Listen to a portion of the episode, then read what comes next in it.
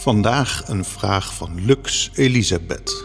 Hens, ik zou willen weten waar de Aurora Borealis vandaan komt en waarom Aurora Borealis zulke mooie kleur heeft. Nou, wat een leuke vraag. Het noorderlicht, en trouwens ook het zuiderlicht, ontstaat doordat onze zon tegen de aarde blaast.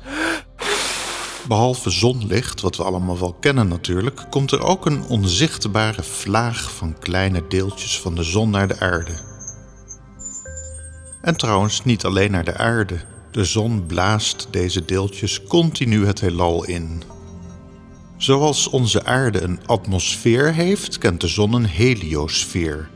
Dat is de schil, de bubbel rond de zon waar die zonnewind nog heerst. Dat is nogal een grote bubbel, want alle bekende planeten zitten nog binnen die heliosfeer. Alhoewel de zon 24 uur per dag ongeveer dezelfde hoeveelheid licht en warmte geeft, is die zonnewind niet altijd even sterk. Als er veel zonnevlekken zijn, is de zonnewind doorgaans heftiger en hebben we op aarde ook mooier noorderlicht dan anders. Zo'n zonnevlek is een plaats waar de zon iets kouder is dan anders. Koud is trouwens een relatief begrip. Het oppervlak van de zon is zo'n 5500 graden Celsius en een zonnevlek 3700 graden Celsius. En waar bestaat die zonnewind uit? Well, Een windvlaagje op aarde kan wel prettig zijn, vooral op zo'n verzengend hete zomerdag, wanneer het asfalt smelt en de mussen van het dak vallen. Die zonnewind daarentegen is een buitengewoon ongezond briesje.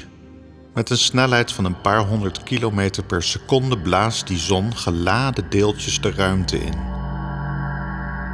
Die geladen deeltjes kun je zien als de bouwstenen van materie. Neem bijvoorbeeld één druppel water. Daar zitten ongeveer 1,7 triljard moleculen water in.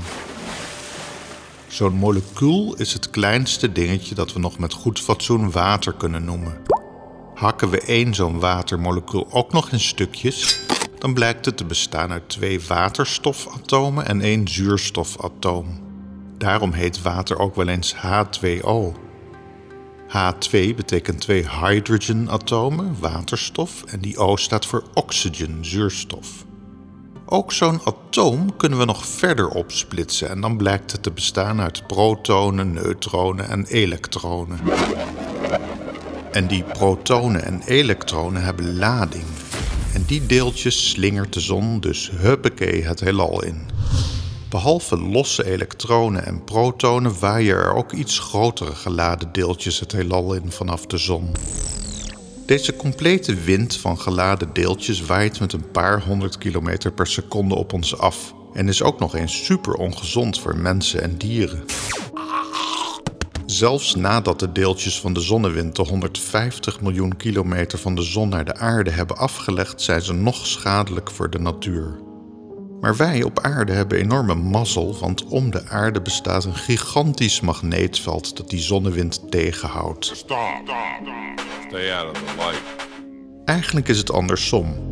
Levende wezens hebben op aarde een kans gekregen omdat de aarde een magneetveld heeft.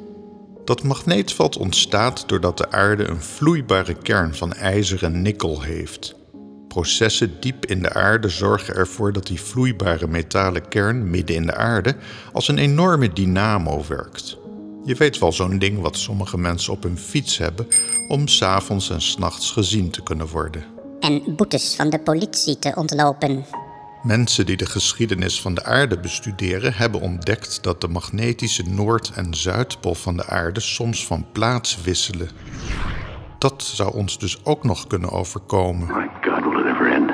Als dat gebeurt kun je al die kompassen dus net zo goed weggooien. We zien op dit moment wel dat de magnetische polen met versneld tempo van plaats veranderen, maar van een omwisseling is nog geen sprake. Op dit moment ligt de magnetische Noordpool ergens in Siberië. Maar even terug naar dat aardse magneetveld.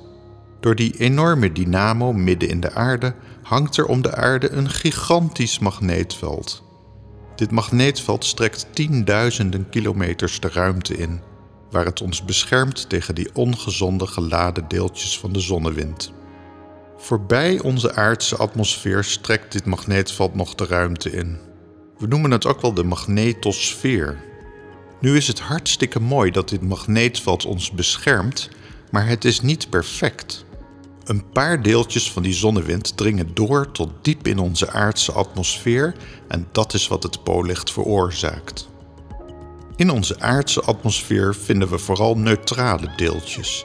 Dat zijn moleculen zoals water, stikstof en zuurstof die geen lading hebben. Die neutrale moleculen hangen om de aarde en maken dat we kunnen ademen en dat er zoiets als het weer bestaat. Die geladen deeltjes van de zonnewind, die niet tegen zijn gehouden door het aardse magneetveld, botsen uiteindelijk tegen die neutrale deeltjes in onze atmosfeer. En wat gebeurt er bij zo'n botsing? We hebben één geladen deeltje en één neutraal deeltje. Dat neutrale deeltje, neem bijvoorbeeld een zuurstofmolecuul in onze atmosfeer, slokt het geladen deeltje op, maar moet natuurlijk iets doen met die extra lading. Uh, even kijken. De natuur heeft daar een mooi trucje op verzonnen.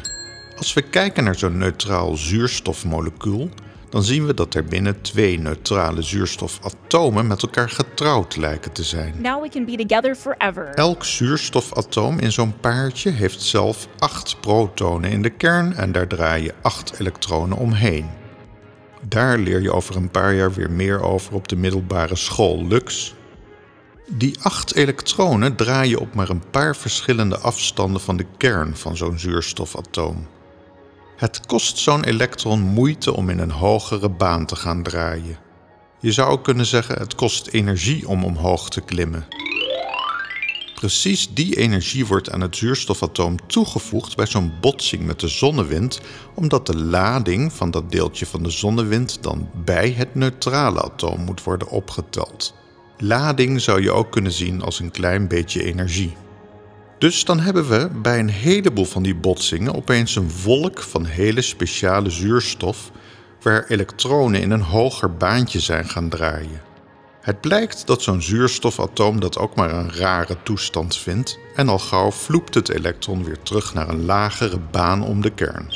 Maar zoals het energie kost om hoger te gaan draaien, komt er energie vrij om lager te gaan draaien. Nu zou je kunnen denken dat er dan weer een ongezond geladen deeltje vrijkomt, maar dat is niet wat gebeurt.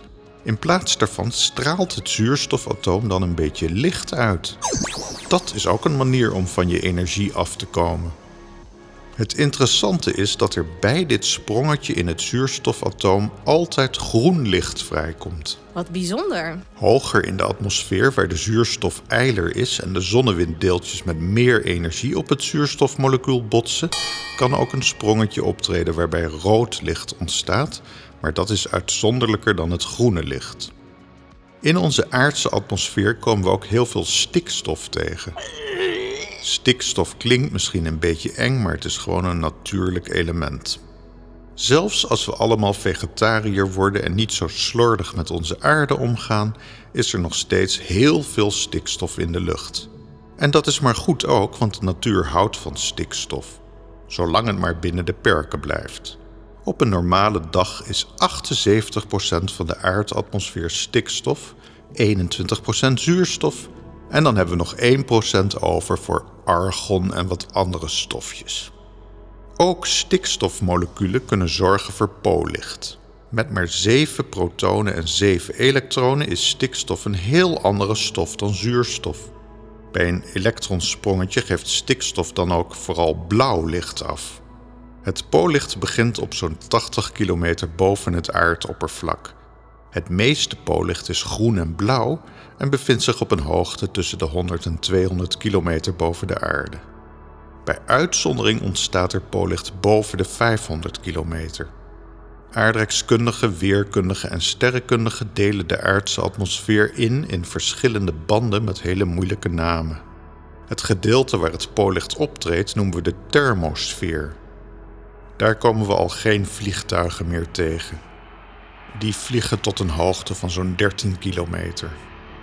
Want op die hoogte werkt de motor van een straalvliegtuig optimaal en vlieg je toch nog boven de wolken. Nou, ik hoop dat dit je vraag beantwoordt lukt. Deze podcast gaat trouwens gewoon door tijdens de zomer. Als u mijn praatjes alleen s'nachts via de radio hoort, kunt u ook eens op het web zoeken naar Zimmerman in Space, de podcast. Tot volgende week. Heb je ook nog vragen over de sterren? Mail dan naar hensimmerman.gmail.com.